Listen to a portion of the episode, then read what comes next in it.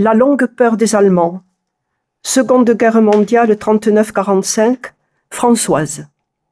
Françoise pétillante et élégante est née en 1937 à Orthez, qui, pendant la Seconde Guerre mondiale, est une zone occupée par le régime allemand.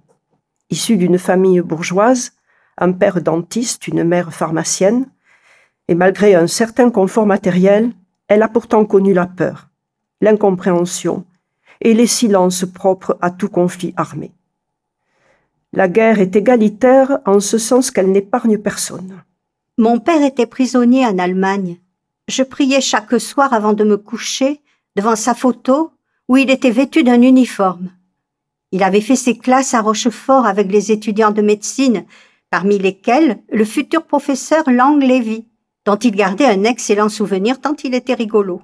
Lorsque les Allemands défilaient en chantant Heili Heilo, Françoise se précipitait à la fenêtre de la chambre de ses parents, la chambre rose qui donnait sur la rue. Mais les joyeuses mélodies éveillaient aussi des craintes. J'ai longtemps eu peur des Allemands. Quand je jouais avec les copines de la maison et que nous entendions arriver les avions, nous allions vite nous abriter. Les Allemands étaient une présence quotidienne très invasive, puisqu'ils ont occupé la maison et surtout le cabinet dentaire de son père, prisonnier. Présence insupportable pour la mère de Françoise, qui a décidé de déménager au-dessus de la pharmacie. Loin d'eux, mais pas libre pour autant. Le couvre-feu, pour moi, ça signifie qu'il est interdit de sortir à partir de 19 heures. Mais ma mère, frondeuse, rebelle, dissipée, sortait toujours après. Elle sortait, oui. Souvent pour venir me voir à salle où j'étais en cure à cause d'une coqueluche. Elle vivait comme si rien ne pouvait lui arriver. Je me souviens d'un soir, au retour de la poste, où nous bavardions avec Jeanne et Cécile, les mercières d'à côté de la pharmacie de mon grand-père. Soudain, deux soldats en Mans sont apparus au coin du café, tout près. Maman et moi, nous nous sommes vite échappés car c'était l'heure du couvre-feu et nous l'avions dépassé. Nous avons couru jusqu'à la porte d'entrée de chez ma grand-mère, qui n'était pas fermée à clé. Nous sommes montés au premier étage, dans une chambre donnant sur la rue. Et là, maman, épuisée, s'est évanouie. Sa mère était une femme rusée et savait jouer de tous les codes. Un jour, convoquée à la commandanture, elle a décidé d'amener sa fille pour apitoyer les Allemands. Elle voulait surtout que son mari soit libéré. Pour cela, elle a essayé de faire intervenir le colonel von Kelmer, qui venait souvent lui rendre visite à la pharmacie et qui faisait monter Françoise sur son cheval. Elle a maintes fois demandé la libération de son époux, a insisté auprès du colonel, sans succès. Lorsque ce dernier a quitté Orthez pour aller vers le front de l'Est, il est venu faire ses adieux à la pharmacienne, avec un baisement car il était aristocrate. Elles ont appris plus tard qu'il avait été tué là-bas. On s'arrange avec le réel pendant la guerre. On agit pour survivre. Et enfin, on regarde cela avec inquiétude et innocence. Sans raison, on participe à une histoire, à un bouleversement. Un soir, malgré les volets fermés recouverts de papier noir, les Allemands frappent à la porte de la salle à manger qui donnait sur la cour. Nous étions à table. Ils ont dit qu'on voyait de la lumière dehors. Je me suis réfugiée à la cuisine pour me cacher, et j'ai attendu qu'ils partent. La peur demeure, s'installe en soi, et à chaque occasion ressurgit du lointain. Un jour, avec mes parents, en allant en Espagne, j'ai pris les douaniers pour les soldats SS.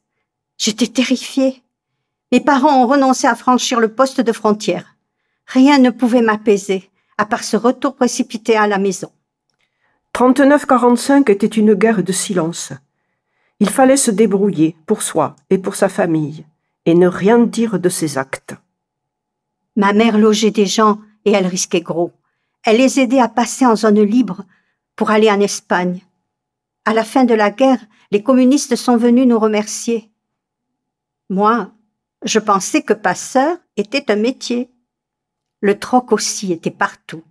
Ma mère échangeait le sucre, elle en avait beaucoup à cause des sirops qu'elle fabriquait à la pharmacie, contre du beurre, très difficile à trouver. En 1944, le père de Françoise est libéré, Sa mère part le chercher à Bordeaux. Il s'est mis à ma hauteur pour me retrouver. J'avais cinq ans. Je regrette aujourd'hui de ne pas l'avoir interrogé sur sa captivité. J'ai certainement manqué de curiosité. Tous ensemble, réunis enfin, ils ont pu vivre la libération de la France. Ce jour de fête fut pourtant un jour d'angoisse. Une bombe explose sous les fenêtres des balcons patriotes. Les collabos ont fait sauter la quincaillerie à côté de la pharmacie, dont les vitres ont volé en éclats. Je me souviens qu'on a pu sortir le drapeau français à la fenêtre. Très vite, après dans la journée, il a fallu le retirer. Le bruit courait que les Allemands revenaient.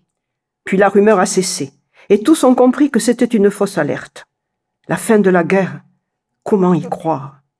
Célébrer la fin d'un conflit, soit, mais l'amertume rôde. La nouvelle ère de paix inaugure une période dérèglement de compte, où les silences et les souffrances accumulées jaillissent dans la haine et le ressentiment. Dans un petit supermarché de la ville, en arrivant à la caisse, le client lance haut et fort. Je ne te dois rien. Je t'ai assez payé au moment du passage de la ligne de démarcation. Tout le monde a entendu et compris que le propriétaire empochait de larges commissions. Qui sont les vrais héros? Ceux qui se sacrifient pour leur patrie, ceux qui s'arrangent pour leur famille. Parfois, aucun doute n'est permis. Pendant la guerre, il y avait un très vieux monsieur barbu à Orthès. À la libération, on a su que c'était un résistant. Il a été fusillé par les Allemands juste à la sortie de la ville, la veille de la libération. À quoi bon cette mort? Les souvenirs s'égrènent, autant de récits d'une vie ordinaire pendant la guerre. C'est si loin, dit Françoise. Une évocation plus tenace revient à la lumière, un souvenir joyeux qui termine notre entretien. Son père, pendant sa captivité dans les camps allemands, faisait du théâtre. Une pirouette de l'existence dont la trace demeure en Françoise, comédienne à ses heures, elle aussi.